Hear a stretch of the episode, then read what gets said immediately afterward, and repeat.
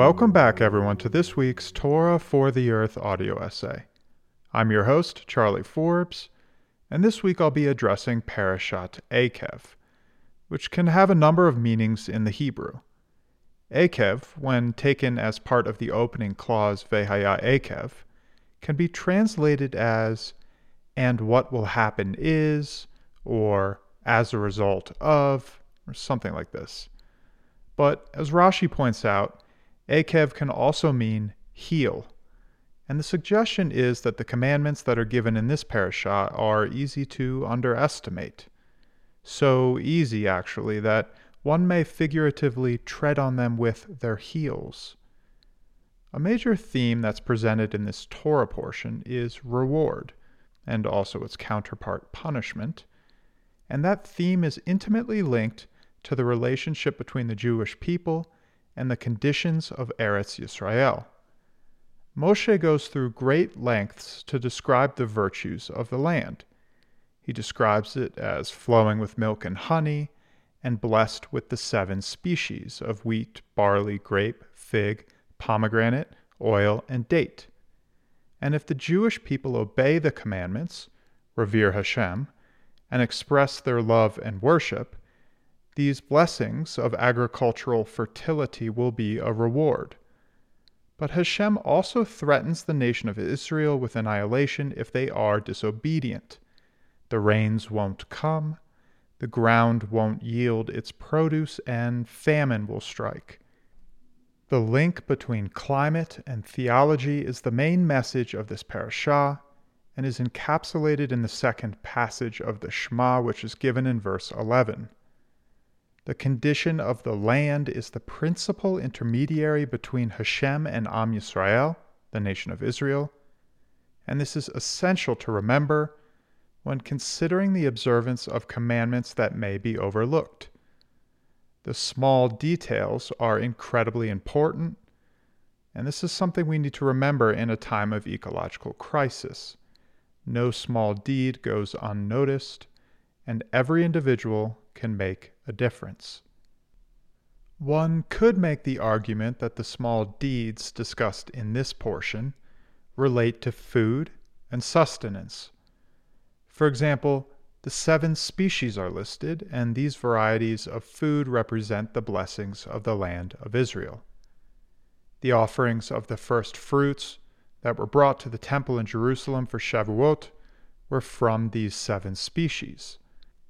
Rabbi Isaac Luria linked the spiritual energies of each fruit to each one of the seven lower Sefirot, and these are the characteristics that are refined during the counting of the Omer leading up to the giving of the Torah. Also, in chapter 11, verse 15, we read, quote, You will eat and you will be satisfied. End quote. This is, of course, a literal reference to food, but it also involves the mitzvah of Birkat Hamazon. This is the grace after meals, a sequence of four primary blessings that are said to give thanks for the meal and to express gratitude for sustenance. Food is essential for our physical sustenance, but the Torah also illustrates that food is an integral part of a spiritual life which connects us to the land. But this is a premise that's actually quite easy to forget. We live in a world where we're presented with an illusion about our food. An illusion in the sense that the cost of our food, including what it took to get to our plate, and the ripple effect of our food choices after eating, are largely hidden from us. And when we can't attune ourselves to the connection between our food and the land, it's difficult to be satisfied. We may be physically full but we lack the spiritual nourishment to understand our place within the larger ecosystem of life. In chapter 8, verse 3, we read, quote, Not by bread alone does the human live, rather by everything that emanates from the mouth of God. End quote. In Kabbalistic philosophy, there's a concept known as Hishtalshalut. This is the chain of eminence that proceeds from God to the rest of creation. In the creation story of Genesis, humans were created last. One way to read the story is that because we were created last, this places us in a superior position over the rest of creation. Another way to read it is that because we were created last, we are dependent upon everything that came before us. We're in connection to the entire chain of life that has emanated from the mouth of Hashem. The custom of Mayim Achronim, the final waters, this is the ritual washing of the hands before the grace after meals, pays homage to this reality. Before thanking Hashem for sustenance, we ensure that our hands are not dirty so that we can have clarity of thought when vocalizing a blessing. This is as much about cultivating a relationship with Hashem as it is about developing a closer relationship to our food and enriching a consciousness that orients itself around the land. This is how we enrich the variety of sustenance we get from food. I really hate the popular idiom, the devil is in the detail. But there's something in it linking this parasha to the ecological crisis. In its colloquial usage, it's quite literal. The phrase prompts us to believe that there's an inherent danger in certain aspects of the detail. But the phrase actually originates from an original iteration of God is in the detail suggesting that attention to detail is paramount to realizing the higher meaning of a task. And this is a concept that arises in chapter 8, verse 1, where we read, quote, The entire commandment that I command you today, you shall observe to perform. End quote. When considering the term the entire commandment, the sages in the Midrash infer that one who begins to perform a commandment should persevere to its completion the essence of Parashat Akev is that possession of the good land is conditional.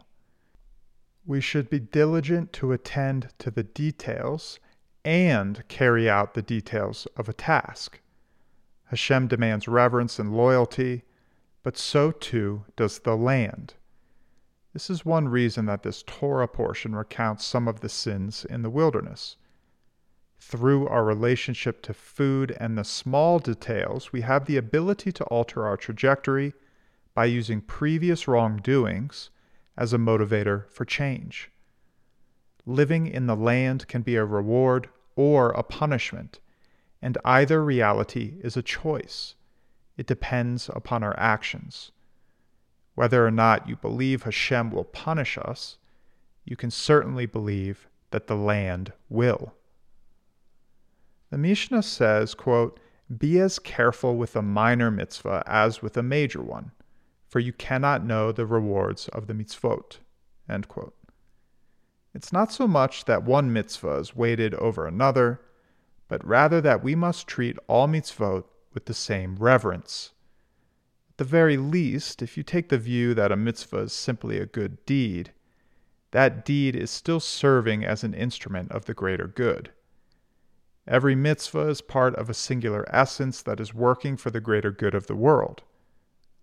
The Mishnah also states, mitzvah goret mitzvah, or one good deed leads to another good deed. And this can have a profound effect on the momentum we build for positive change. The ecological message related to these Mishnayot is that we cannot know the relative value of a good deed. There are so many people out there working hard to build a better world by restoring land, protecting indigenous food pathways, maintaining food sovereignty, running local businesses, resisting the corporatocracy, and fighting for the rights of all races, genders, and peoples. And sometimes it may feel like we're walking upstream and not making any progress. But this Torah portion is telling us to keep fighting keep believing, because all of those actions do have practical implications in our relationship to Hashem and in the conditions of the land that we live within. Thank you all for listening. That's all for now, and I'll catch you next week.